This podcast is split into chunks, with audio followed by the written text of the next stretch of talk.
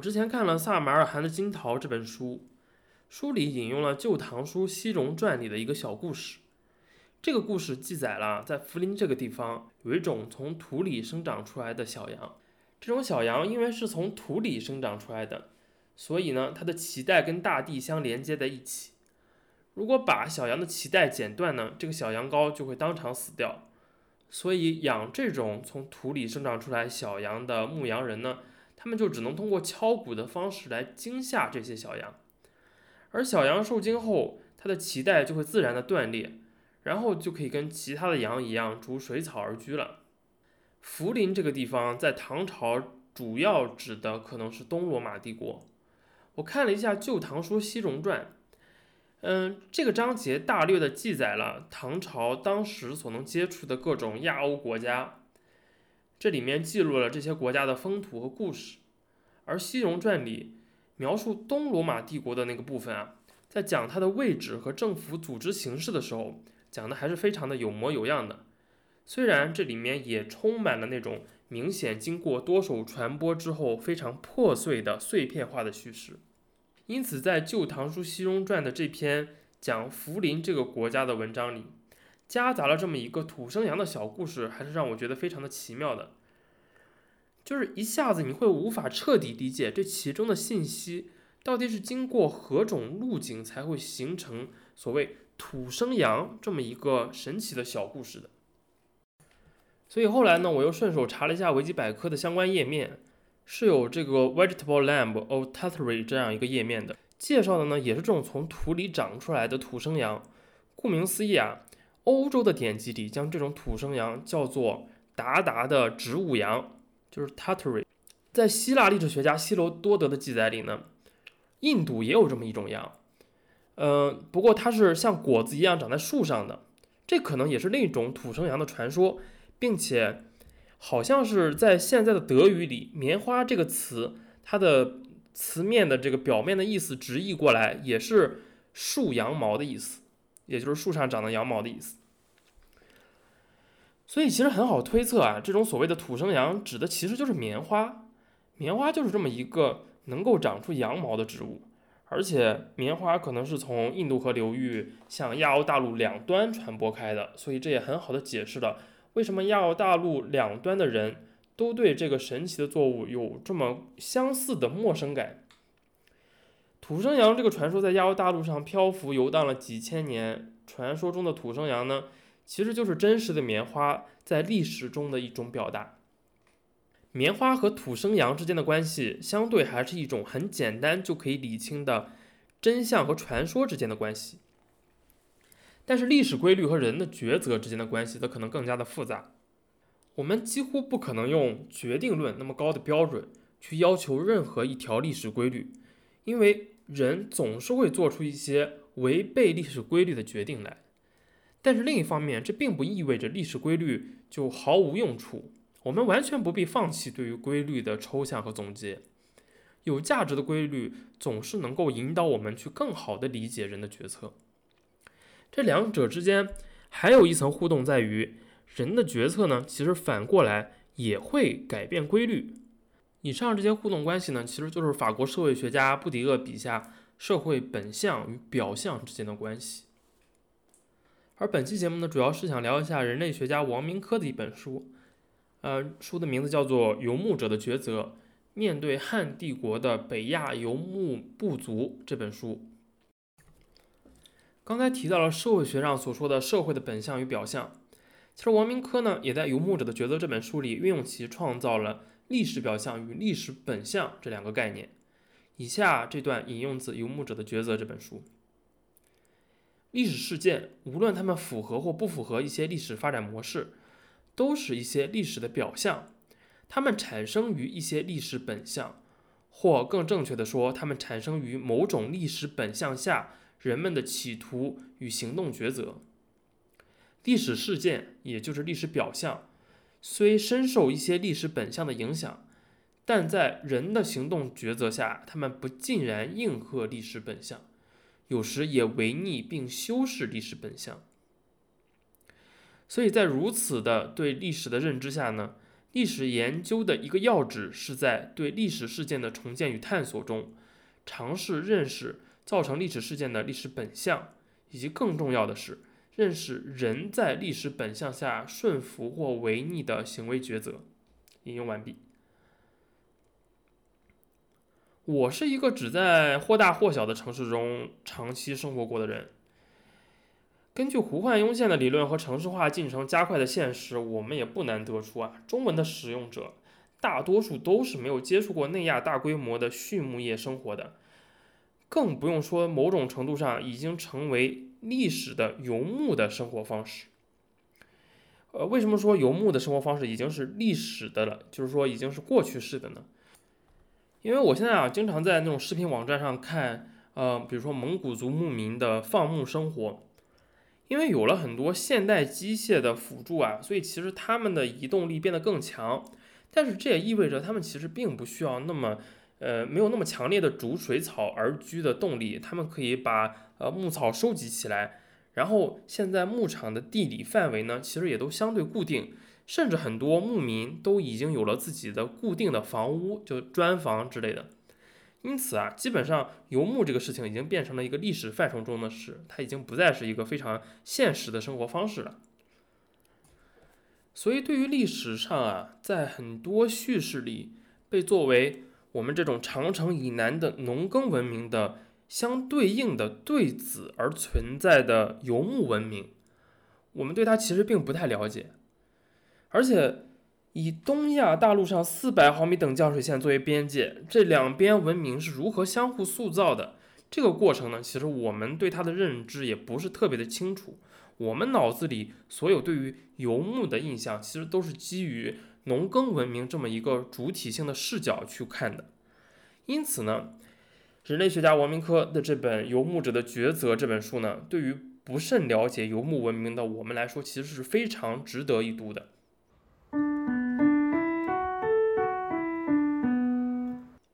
我之所以会读到王明科这本书呢，是因为阅读了辉格在海格沙龙写的《食物与人类》这个系列的文章。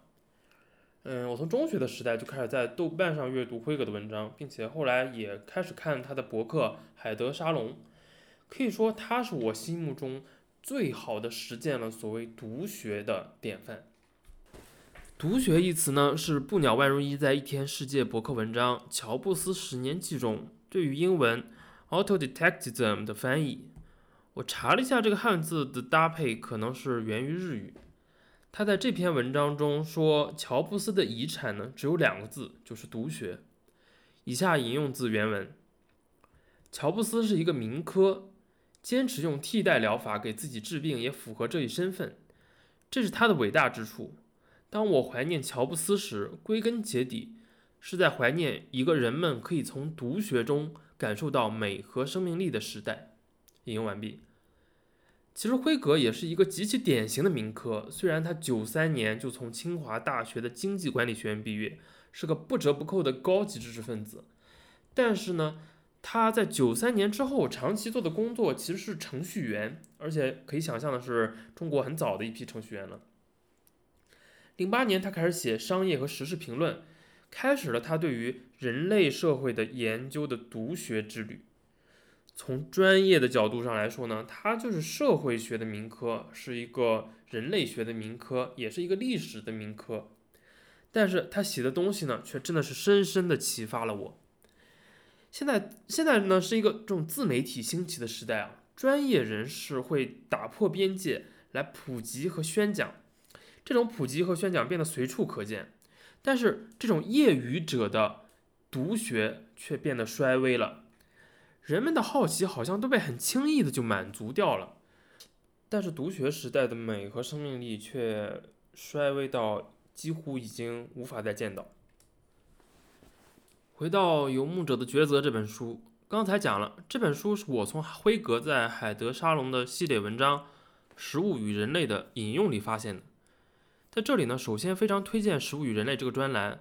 而这个专栏的第9篇畜牧与众不同的食物生产，这篇文章里大量的引用了《游牧者的抉择》这本书的内容。做完推荐呢，让我们正式回到游牧者这个话题上。首先在这里我想引入一个理论，就是生物学家在描述动物行为时所发现的所谓的最优觅食理论。不知道你以前有没有玩过一个叫做《饥饿的鲨鱼》的手机游戏？那这个游戏里呢，其实你就是操纵一只大鲨鱼在海中四处觅食，你可以吃鱼，甚至可以吃游客。然后你吃了其他生物呢，就可以补充自己的能量条，但是同时你的能量条也在随着你的行动而逐步的减少。所以虽然你是海洋霸主大鲨鱼，有着无比尖锐的牙齿，并且可以咬碎这张地图上大多数生物的皮肤，但是呢，你的新陈代谢和未知海域里的危险都在约束着你不能随便的行动。你需要在一片不熟悉的海域里审慎的开展觅食活动，而且呢，你要在自己的活动消耗完自己所有能量之前吃到富有能量的食物，并且在这个过程中你还要最大程度的避免可能存在的危险，比如说中毒，比如说迷路等等这些情况。这其实就是一个非常生动的最优觅食理论的展示，所以其实虽然这是个手机小游戏，但我还蛮喜欢它的。这个理论呢，虽然也有学术细节上的争议，但是它整体上呢，却告诉我们以下这个道理啊，就是说生物的觅食行为会遵从基本的成本收益分析方法，生物会尽可能的冒最小的风险，花最小的成本，包括呢。这个成本包括获得食物和消化食物而产生能量带来的风险和成本啊，要把这些风险成本最小化来获得最多的能量，这就是所谓的最优觅食理论。而这个理论呢，就会指导我们去分析动物的行为框架，尤其是分析动物的觅食行为的框架。这里面需要进一步做的一个分析是呢，在上面的这个框架下，动物会花费最多的努力去获取的食物呢，往往不是能量最高的食物，因为这种蕴含着极多能量的食物基本上都会有非常高的觅食成本。比如说你像富有能量的那种大型的食肉动物，你想捕猎它的那个觅食成本是非常高的，这很危险。美国的那个历史频道 History 频道呢，有一档叫做《荒野独居》的生存挑战赛节目。在这个节目里，挑战者呢在比赛的是野外求生。的确啊，有很多有幸能够捕捉到驼鹿啊这种能够提供超多能量食物的挑战者，往往都能获得冠军。但是其实这个节目看多了，你就可以发现，驼鹿这种东西是可遇不可求的，对吧？它虽然能量很高，相对来讲能够遇到它，你所要花费的搜寻的这种努力呢，你的这个觅食成本也是太高了的。而且你要捕猎熊之类的大型食肉动物又非常的危险，所以基本上老老实实的设置陷阱去抓一抓兔子啊，或者说撒网捕鱼，这些才是比较稳妥的生存选择。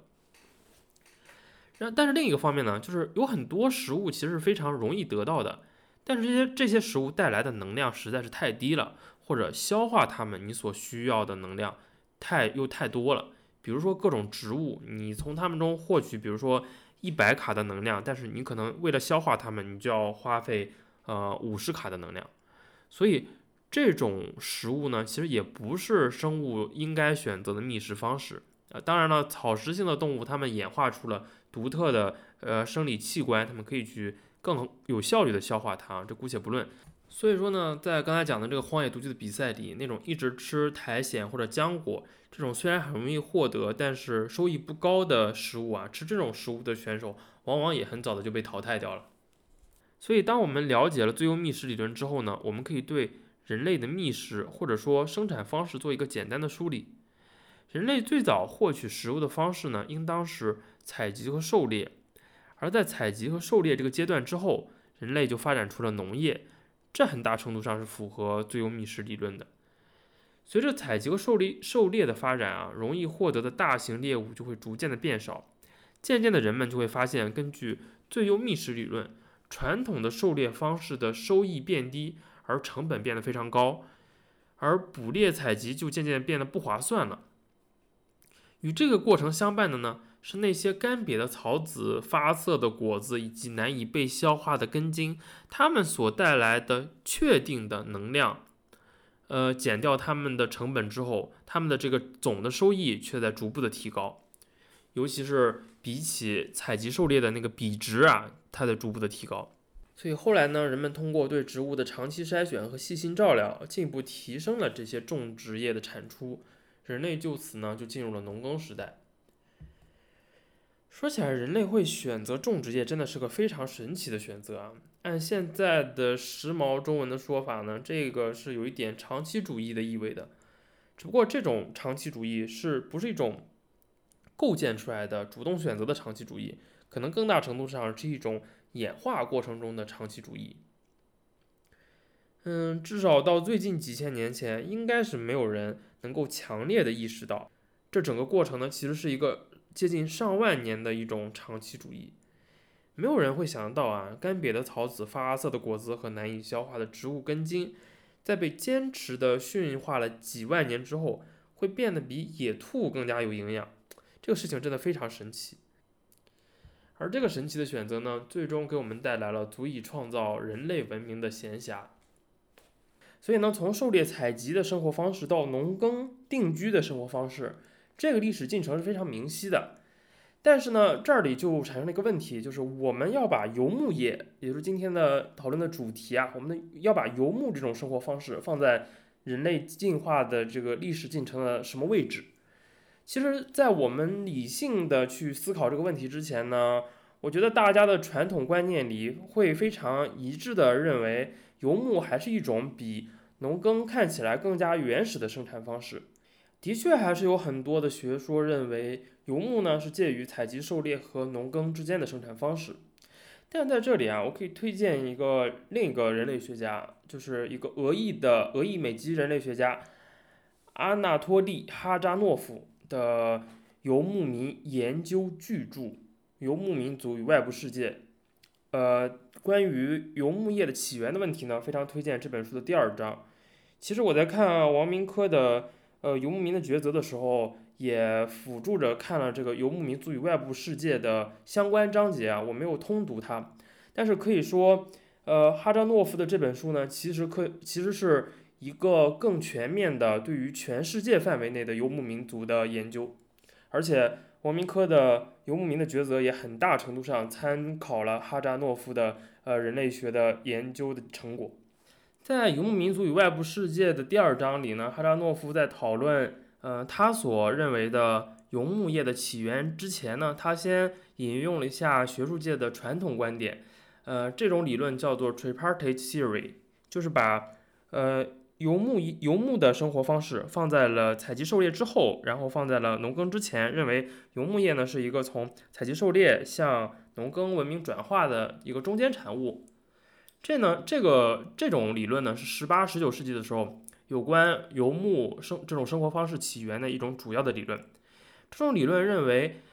早期人类对动物的捕猎活动啊，其实是后来人们饲养动物行为的根源。但是呢，哈扎诺夫在书中引用了一些考古学和人类学的研究，讲述了一个跟传统理论完全不一样的现代的观点。他认为啊，游牧其实更有可能是从农耕文明中直接分化出来，而非直接来自于狩猎采集的生活方式的。游牧业呢，需要牲畜在较大的草场范围内进行迁徙，这个范围可能会有上百公里，而要完成这样大规模的迁徙呢，其实需要很多前置的技术条件，这并不简单依赖于对于畜群的驯化。想要达成这么大规模范围的迁徙，还需要完成对于马或者骆驼这种驼兽的驯服，你要学会骑马。但是你要知道，其实马镫啊这种先进的技术，其实在春秋战国的时候才进入了所谓的华夏地区，所以其实对远古文明来讲，这还算是一个非常先进的高科技。然后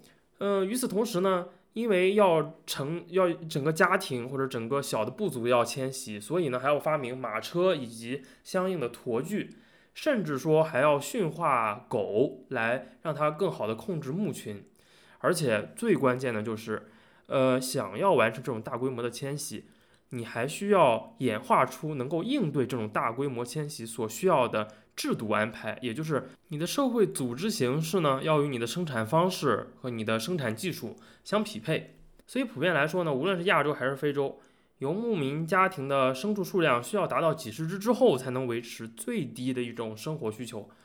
任何生物种群想要维持延续呢，都必须要维持一定数量才行，并不是说啊，我有一只公羊，有一只母羊，我就可以放牧了。但是这在原始的狩猎文明时期呢，是根本不能达到的，因为绝大多数的狩猎文明基本上都不能数超过3的数字，这个是有考古学的支撑的。所以呢，原始狩猎文明的文明程度是没有办法支撑这么复杂的生产过程的，所以呢，现在的学者都渐渐的开始普遍认为，游牧绝非一种古老原始的生产方式，而是一个更长期的技术积累的产物。它的出现呢，应该是晚于动物、植物的驯化，并且还可能是晚于早期农耕文明的诞生的。哈扎诺夫在书中认为，游牧业会从农耕文明中分化出来，可能是由于位于农耕地区边缘的农民呢，因为气候变得干旱而不得不转向到了游牧这种生活方式。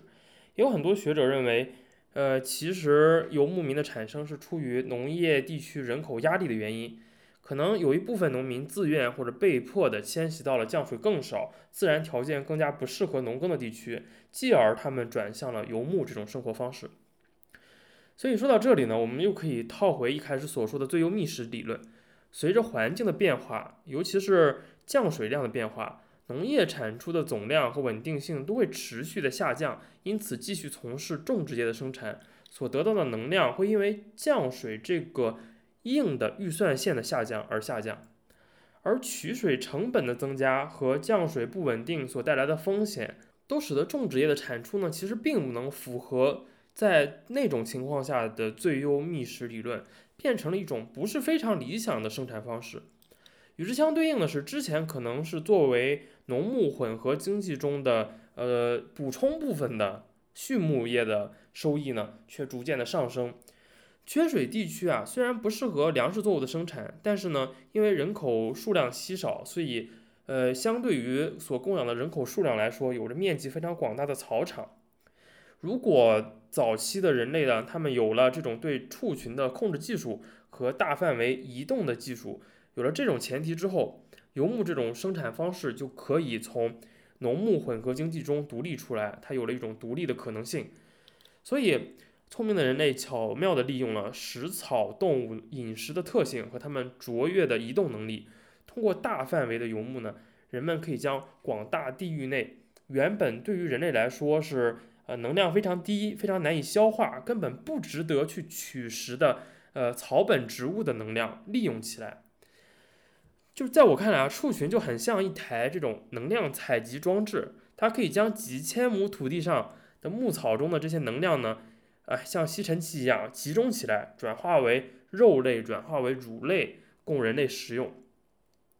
这个解释啊，其实听起来挺简单的，但是仔细想想真的非常奇妙，就是你看人类的演化史，你就会感觉到这里面处处都有一种聪明劲儿，就不愧是灵长类动物。所以呢，游牧民族诞生的极点就是在这种奇妙的能量流动的过程中。其实在刚才讲的这个理论框架下，有很多日常生活中可以观察到的现象就可以得到很好的解释。刚才说畜群啊，它代替了人类成为了游牧这种生产方式里的这种能量收割机，所以呢，它吸收的应该是人类不方便吸收的那些能量，就应该是以草呀、以低矮的灌木呀、以苔藓等等，就是人类无法取食的这种植物作为他们采集能量的对象。所以放牧的对象就应该是以刚才讲的这些植物为食的牛、马、羊、骆驼等等，这些物种应该是游牧民族主要的放牧对象。但是猪则因为它主要取食的是根茎啊、菌菇、野果、蜗牛等等这些人类也可以非常轻易消化的食物，所以猪作为跟人类竞争食物的进食者，就不会被用作放牧。游牧民族基本就不会养猪。我猜测中亚地区的宗教禁忌或许也跟这个有一定的关系。另一个可以由这种能量吸收机的想法来解释的现象是，畜群作为游牧生活中的能量吸收机，直接吃掉这个牲畜本身其实是一种破坏生产可持续性的一个行为。一般来说，游牧民族还是以取食奶制品为主，吃肉呢只是一种补充性质的进食方式。王明珂在书中很形象地称其为吃砾席。当然，既然要吃砾席，就需要维持一定数量的本金，也就是畜群本身才可以。所以这也符合了刚才上面讲的那个要维持一个最低的畜群数量的这么一个理论。所以整体上而言，游牧呢是一种明显区别于农耕的生活方式。然而，如果让我们从细节上去考察，按照王明珂的观点，所谓的纯粹的游牧其实也是一种学术研究者所构建出来的偏见。实际上，绝大多数的游牧业者都会在可能的情况下发展其他的有利于生存的经济活动。例如，比如说在那种适合进行农耕的河谷地区，游牧者也会撒播一些种子。当然，他们不会做进一步的耕种啊，只不过可能是等到游牧归来再回到这个地方的时候，他们就来直接收获这些种子带来的粮食。然后呢，这个就作为他们整个生活的一个补充，并且啊，游牧作为人类利用边缘性资源环境的一种适应性的手段，人们也会通过各种各样的方式去获得资源，这就包括了对于农耕地区的掠夺和贸易。上一个部分其实是从比较偏自然演化的角度来讲游牧者的形成，但是这个部分呢，我想更多的讲一下游牧者在社会组织上的一些特点。直观来说，游牧民的社会比起农耕地区的社会来说，感官上可能会让我们觉得更加自由一点。我最近去看了塔可夫斯基的一个电影叫《安德烈·卢布廖夫》，这个电影里讲的是一个15世纪的俄罗斯的圣像画画家，就在教堂里画那种壁画的画家安德烈卢布廖夫啊，好傲嘴啊的一生。然后电影的具体内容我不讲太多，但是呢，塔可夫斯基我不知道你们了解不了解，就是一个很深沉的电影大师。他在电影里描述了很多那个15世纪的那种俄罗斯人的那种忧郁啊，非常深沉啊，非常有哲思啊，等等等等等等那种民族的苦难啊，巴拉巴拉巴拉这些内容。但是在这里头与之相对的呢，就是会出现很多鞑靼人在那里面就是有点像恶魔的化身一样，他们烧杀抢掠，等等等等，寻欢作乐啊，还绑架女人等等等等。但是呢，里面的鞑靼人从来都是在骏马上奔驰的，而且里面的鞑靼人非常特别的一个特点就是永远面带微笑，好像都是很快乐的，就是残忍、高贵、独立这样的一个形象。所以说，游牧民其实对于更广大的这种农耕社会地区的人来讲，一直都是这么一个非常残忍但独立的形象的。所以呢，我们具体可以来讲一讲游牧民的社会构成到底是怎么样子的。在这个环节，我想用游牧者抉择中的一些概念来构建一个术语表。其实我觉得我们在讲一些比较稍微偏专业的话题的时候，虽然我肯定不能讲得非常有专业性，但是我们还是会用很多词，用很多术语，所以我这些术语表也会整理到 notes 里，把这个，把这个节目里我觉得提到的需要，我们在听的过程中记住并且运用的一些概念，来具体的写一个注释，这样。接下来呢，我们就讲一下这个它的社会结构的部分啊。在这里呢，让我们引入3个词来概括。第一个词是社会政治权力中心化，第二个词是社会阶序化，第三个词是胁迫性威权。其实对比起游牧社会来说，农耕社会它的政治权力是更加的集中的，更加中心化的，而且整个社会的阶序化程度是更深的，而且最后呢，是在农耕社会里更容易产生具有胁迫性的威权。农耕社会权力的高度中心化这一点是符合我们日常的直觉的，具体的原因我们其实从小在教科书上也学到了很多，比如说农业社会嘛，需要建大量的水利工程，而这需要一个强有力的中央政府的支持等等等等，有很多很多的原因吧。所以说在这样的一个社会政治权力高度中心化的地方呢，它为了统治广大的人口，就自然会形成更加深入的阶序化，就是等级森严的这样的制度。每个人之间的不平等的程度呢，肯定会显而易见的加深。就是尤其是对比起游牧社会那种更加分支化、大家更加平行的那样的一个社会。然后在这样的一个社会阶序化程度非常深、等级非常森严的社会里，显然中央政权的权威就会更容易形成一种胁迫性的权威。普通的平民啊，更容易被威权的命令所要求和操纵。但是呢，在游牧社会里，由于人们的主要财产也就是牲畜都长了脚，所以都有较强的移动能力。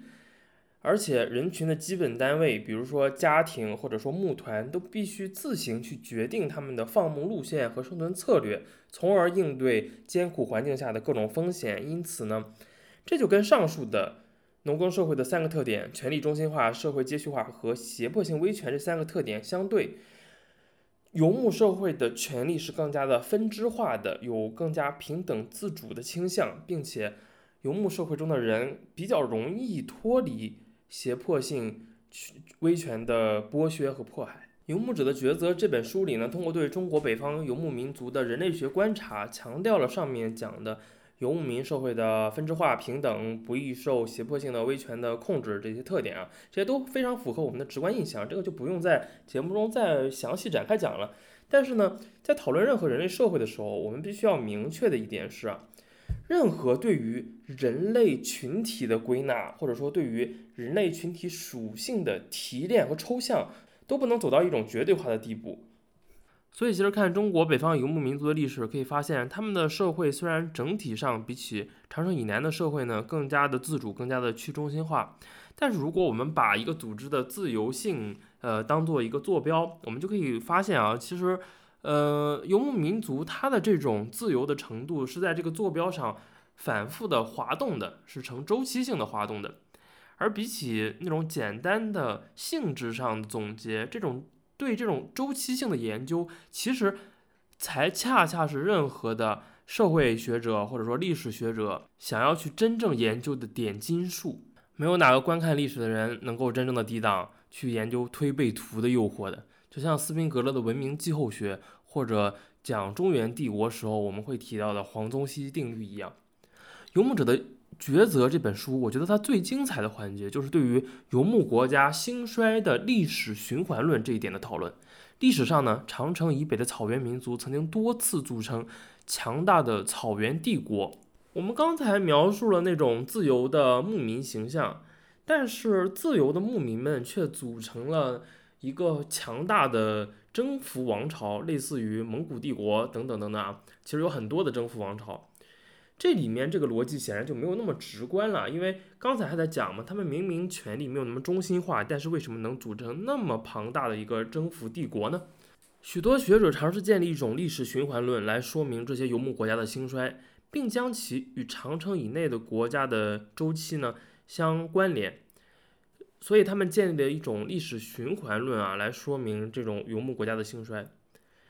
刚才说了啊，那个自由的牧民会组成征服帝国，这个逻辑似乎看上去不太合理。那么草原的帝国到底是怎么形成呢？这里我引用《游牧者的抉择》里的一句原文啊：各层级的部落其主要功能都在于保障游牧人群的生计，以应付为了维持生计而进行的战争。引用结束啊。其实虽然游牧民族能够独立生存，但是从文明层面上来看，游牧文明呢实际上是有很强的寄生性的。这个寄生性更大程度上是在经济上，我这里提寄生性主要是一个中性的意思，没有什么贬义。这个寄生性跟游牧民在武力上的优势并不相关。游牧文明呢，它其实虽然有很强的武力上的优势，但是在经济层面它是高度依赖于定居文明所提供的各种物资的，比如说奢侈品，比如说各种各样的技术、人才，以及一些基本的生活物资等等。因此呢，游牧民会以互市的形式与定居文明进行各种各样的物资交换。然而，由于游牧的生产方式对于农耕来说其实是更加不稳定的，因此当游牧民遭遇灾年的时候呢，他们可能会因为缺乏物资而难以进行交换。在这种时候，他们就会选择通过劫掠或者战争的形式来获取物资。在这种情况下呢，因为部落的首领他们掌握了牧民日常生产中难以得到的资源，所以他们就会变得强势起来。而且继而呢就会马太效应一样，他们就会掌握更多的这种获取物资的渠道，获得更多的贸易路线，并且呢能够更加容易的从定居的城镇中获取资源。而当强势部落逐渐壮大的时候，就会导致各个部落之间的联合。人类学家威廉·霍尼丘奇曾经描述，游牧社会中的人啊，因为他们有这种大范围游牧的特性，因此他们对于大跨度的空间的地理和人文背景有着更好的感知，所以呢，对于多元文化和多元的权力结构就更具有包容性，也更善于在这种多元背景下经营大跨度的合作和联盟关系。而在游牧民的角色中也提到了所谓的因形势变化而产生的族群认同，这个指的就是说，为了适应多变的生活环境，游牧民可以通过改变祖先的谱系记忆来接纳新的族群成员，或者脱离原来的群体。这个在农耕社会其实很难以想象的，没有那么容易的，对吧？家谱都是很严格的。因此呢，游牧民族更容易形成大规模的部落联合。虽然比起中原王朝的大帝国，这种联合是更加的松散、更加的分支化的。但是呢，当这种庞大的联盟形成并且取得了各种各样战争中的胜利之后呢，它的衰落其实也已经早早的被预定了下来。游牧者的抉择里引用了中国边疆研究学者拉铁摩尔的名著《中国的亚洲内陆边疆》，讲述了拉铁摩尔对于游牧国家历史循环论的讨论。拉铁摩尔这个人还是非常的有趣的，建议大家也可以去维基百科上搜一下这个人。他这个人曾经在20世纪的上半叶在中国北方居住过30多年。他是一个洋行出身的，那种买办家庭出身。然后他后来也去了美国，但是他因为在40年代曾经到过延安，所以去了美国之后呢，其实正好赶上麦卡锡主义，所以也受到了很多的审查。但是这个人呢，始终还是对于中国，就是尤其是亚洲内陆的问题具有非常深刻的洞见。下面我们讲一讲拉铁摩尔对于这个游牧国家历史循环论的讨论。在草原帝国的兴衰周期方面，拉铁摩尔用了机动力和财富这两个点之间的此消彼长来解释整个草原帝国历史周期的变化。为了更好的将游牧民的机动力通过战争转化为财富，草原帝国会诞生出来。但是帝国的诞生又会反过来削弱游牧民的机动性，使其武力值下降，从而呢也最终使他们的财富付诸东流。这是一个总结啊。拉铁摩尔用了4段论来描述了刚才总结的这个历史周期的过程。在第一个阶段呢，游牧部族会利用自己的武力去对贸易路线进行一些劫掠，从而控制跟定居人群之间的贸易。等到了第二个阶段呢，游牧部族的武力会进一步的发展，从而形成一个对外征服型的国家。他们会征服大量的定居人群的那个地域，从而形成一个那种混合性的国家。在这种时候呢，居于统治地位的游牧部族就可以从定居的农民、商人和工匠那里获得贡税。等到了第三个阶段，这个政权的统治阶层为了维持刚才讲的这个混合性的国家，他们的来自游牧生产方式的武力就会逐一步的下降。因为为了恐吓和勒索定居人群，草原帝国必须有一支常备军，可以四季出征。而为了维持这样的军队呢，必须去破坏各个牧民家庭、牧团，他们的按照季节的游牧活动，影响他们的人力运用。牧民相当程度的受到了国家和国家行动的影响，不能自由自主的决定他们游牧的相关事宜，因此呢，就更难以应付突如其来的环境变化。所以呢，这个混合型国家的草原大本营的稳固程度就会下降。而一个游牧政治群体征服并统治了这个混合性国家之后，他们也会逐渐的失去草原部族的优势，也就是失去所谓的移动力带来的战斗力。他们会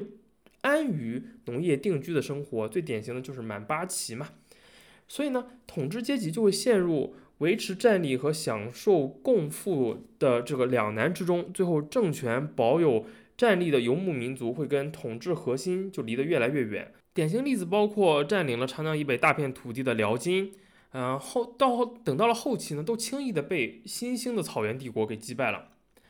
然后呢，等到了整个历史周期的第4阶段，也就是在建国后的第3或者第4世代，这个时候政权的统治者已经没有办法掌握任何的军事优势了，所以整个国家就分崩离析，而且这个游牧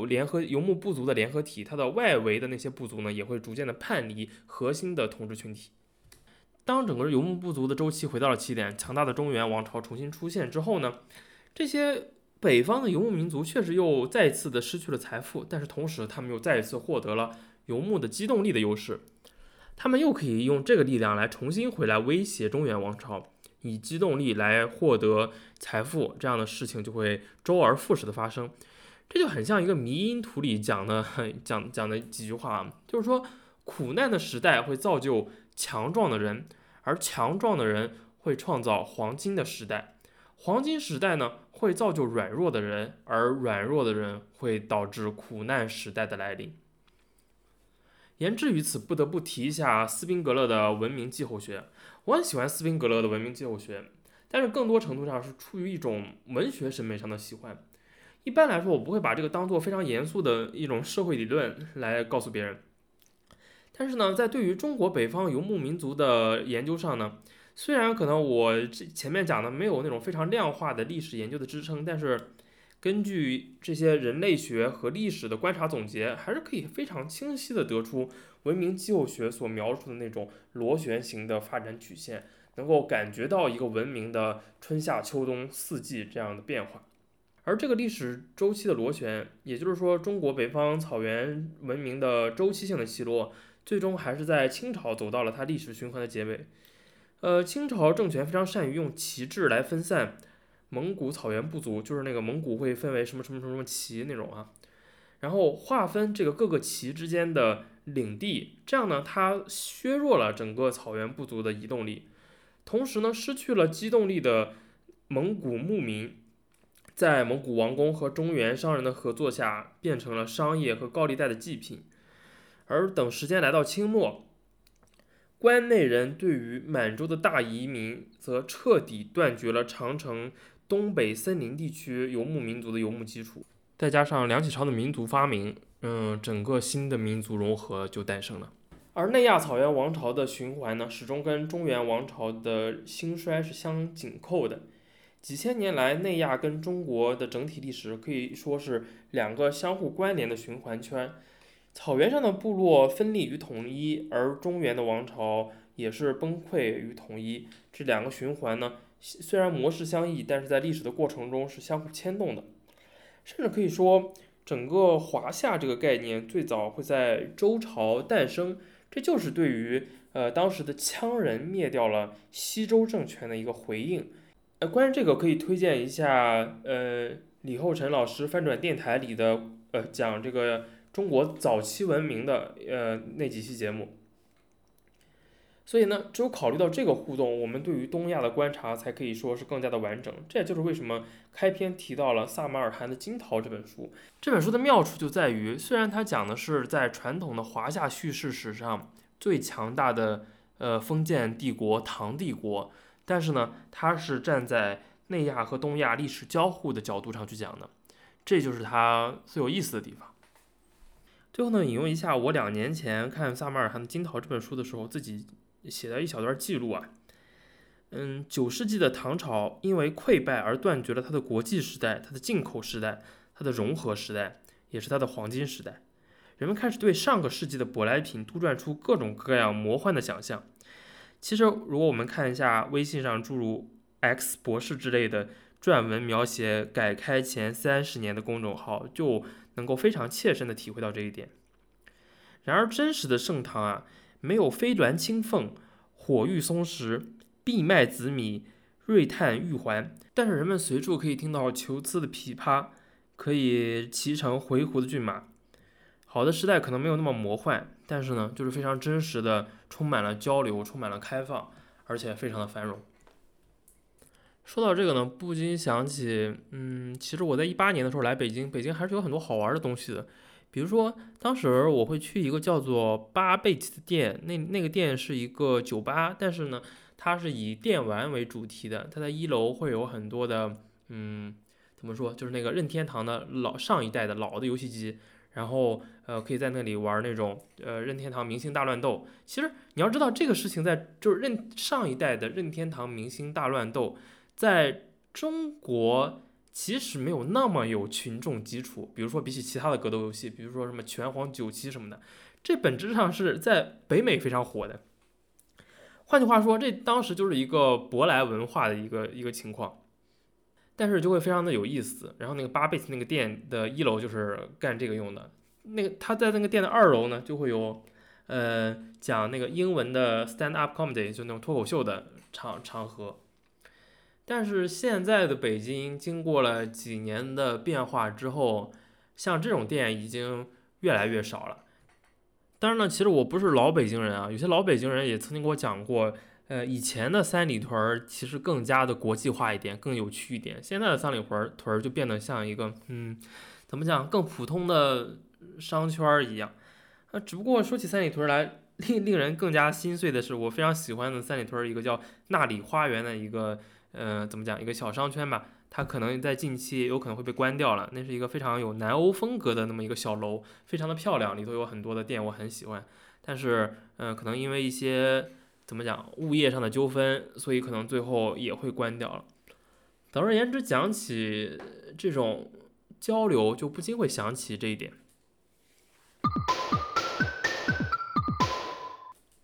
最后呢，我们来讨论一下跟安全观念相关的问题。我们应该有什么样的安全观？这是一个我一直很想探讨的问题。首先开宗明义的讲啊，一直以来我的安全观就是，其实只有在危险的边缘不断的自我演化，这才是真正的安全。任何希望高枕无忧的企图，都将把人置于系统性的危险之中。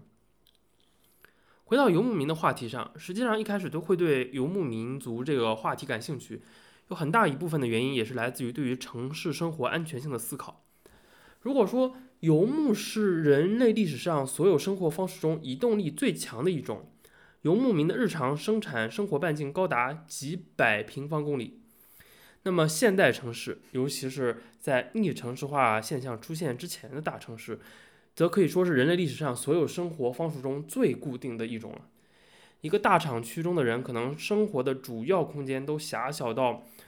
以个位数的平方米来计算。而普通的上班族呢，他的通勤路线虽然可能直线距离很长，可能也有几十公里，但是呢，日复一日的线性移动，这个基本上所占用的绝对空间也是很小的。当然了，无可置疑的是，城市绝对是人类文明的标志，城市生活有着无可替代的魅力。而且在生产领域，城市也绝对是更有效率的人口安排的形式。但是在过去的几十年里，中国经历了狂飙突进式的城市化运动。在这之后呢，对于城市的反思其实也开始涌现了。这些反思中，我比较想强调的一点就是关于安全性的反思。虽然城市啊，它有一类起源就是军事要塞，这看上去本身就是安全的保证。但是事实上，这种安全保护并不是对于现代意义上市民的保护，这个呢是对常年处于危险之中的武士阶层的保护。很推荐大家去看一下当年波黑围城，就是南斯拉夫那边打仗的时候有一个波黑围城的记录，也是那个 The War of Mine 那个游戏的一个灵感来源之一啊。那个围城记录就讲了现代城市如果遇到战争的话，市民的生活会有多么的悲惨。The War of Mine 那个游戏呢，其实也是一个非常生动的例子，告诉我们这个其实城市的危险性。而且在过去不久啊，现在是2022年7月，我录制这个节目的时候，就在过去几个月之前，因为疫情导致的国内城市的封锁，也可以看出城市的一些系统性的危险所在。所以借此呢，我们就不难得出这样的一个结论：的确，城市确实富集了最充足的生产力和资源，但是同时，城市的资源也是建立在高度集中化的供给的基础之上的。我举个例子，比如说北京有2000万的人口，北京的市区呢，其实也只有12座供水厂啊。当然了，这里不包括那远郊县啊，当然人口是包括远郊县的。而且呢，这还要考虑到北京有很多的老的水厂建设的比较早，水处理的能力比较差，而且北京本身就是一个缺水城市，它的调水系统也很复杂，这也要求它必须要多建几座水厂。而且因为北京的地理位置比较特殊，有很多那种冗余保障的需求，所以说北京的水厂其实可能如果严丝合缝来讲，需要的数量可以小于12座的。也就是说，一个几百万人口的大城市，可能只要有个位数的现代化的大型水厂就可以覆盖整个城市的自来水供应。但是这种高度集中的资源供应系统其实带来了很大的系统性风险。在资源之外呢，另一种危险其实来自于城市中附近的另一个事物啊，就是人。对，很多时候人才是最大的危险因素。这点呢，无论是战争的时候，还是刚才讲的疫情的大封锁的时候，都可以体现出来，今天就不多赘述了啊。因此，比起高度附着于狭小土地的城市生活，附着于比较大片土地的农村生活显得更加的分散化，那就更不要说历史上的游牧那种生活方式。这就印证了刚才提到的安全观，游牧民的生活方式呢，虽然本身就是为了应对难以预料的风险而存在的，是被迫的选择了这种大规模迁徙的方式，但是恰恰因为游牧民的生产方式导致其对于风险非常的熟悉，因此呢，它比起农耕时代的定居者来讲，就是游牧民更加不容易受到胁迫，也更不容易被单一地点的突发事件所影响。从这个角度上来讲，在传统社会里，游牧民是一种更加逃避了系统性的危险的生存方式，从这个角度上来讲也是更安全的。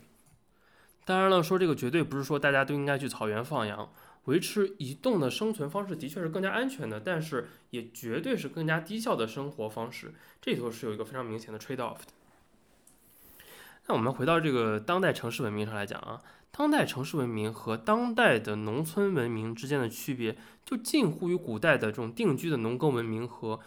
古代的游牧文明之间的区别。游牧之于农耕，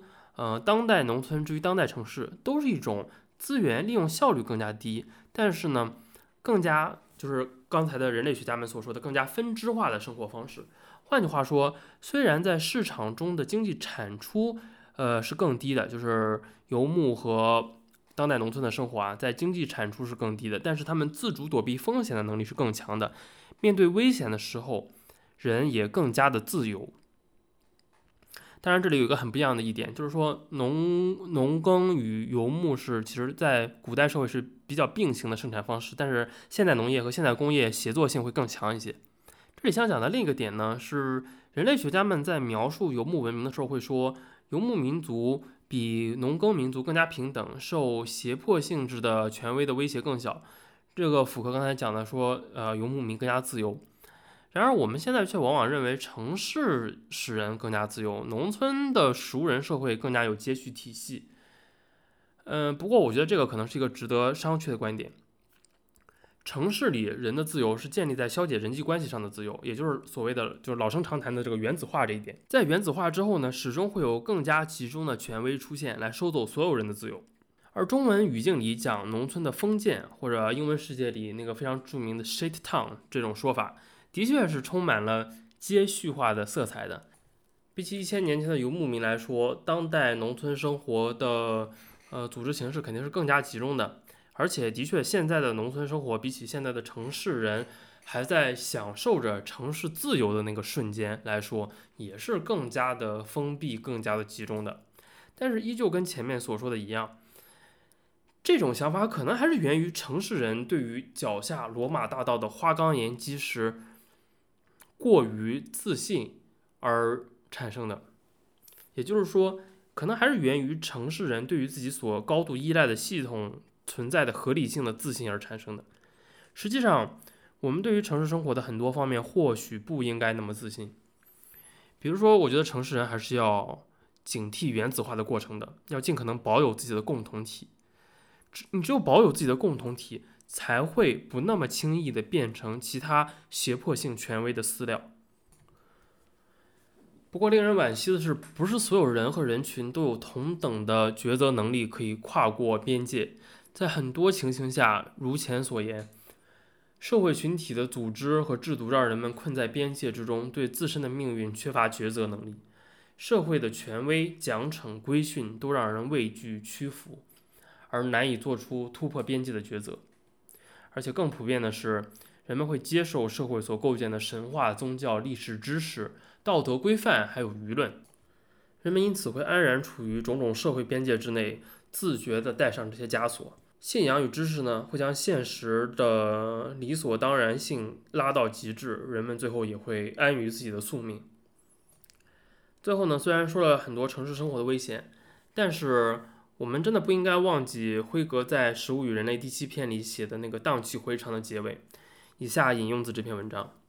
诚然，人类在从狩猎转向农耕之后，营养严重失衡，得上取齿，人均寿命与身高也降低了。但是采集狩猎者大多数只能数到3，历史记忆只有2-3代。没有农耕带来定居的话，就没有小说、戏剧中动人的情节，没有历史长河中的波澜沧桑，战争中的运筹谋略，政治中的合纵连横、勾心斗角，竞技场上的欢呼雀跃，曲折迂回的幽默感，面对难题时的苦思冥想，价值默契带来的深切慰藉，胜利与成就的荣耀，以及宗教的虔诚、专业的执着、侠风一股、自由精神，所有让你觉得除了生存繁衍之外，生活还有更多意义的东西，全都没有。引用完毕。因此啊，其实与狩猎和农耕之间的关系所类似，纵然对城市复杂系统的依赖很容易让我们陷入危机之中，我们也真的不能否认城市生活给人类带来的文明和种种美好。最近看游牧民啊，想到了城市和乡村生活的对比。我经常会想起推特上有一位因为抑郁症而放弃了北京生活，去大理种核桃的一位帽子姐，她的网名叫做帽子姐啊。他还上过一期迟早更新的节目，那个节目的链接我也会放到 notes 里。就不知道在未来会不会有人类学家去给这些重返乡村的人做一个民族志，用一个比较整体性的视角去研究一下这些归乡人的动机。虽然呢，我真的是发自内心的热爱城市生活，但我总觉得我的品性中是有一个部分的，我叫它这个部分叫做我的边缘人的性格。我的边缘人性格真的在反复的召唤我，放弃眼前的一切，去一个更荒芜、更生存、更艰难的人类世界的边缘去。这或许意味着有一天我会去经济价值比较低的高纬度的荒地去置办自己的农场，或者呢，这个情绪其实是在召唤着我去参加下一次人类拓展边界的殖民运动。无论是人造卫星，还是月球，还是火星殖民。说到这里呢，后面的人类切片观察的节目或许会聊一期有关新大陆殖民的节目。最后谢谢你的收听。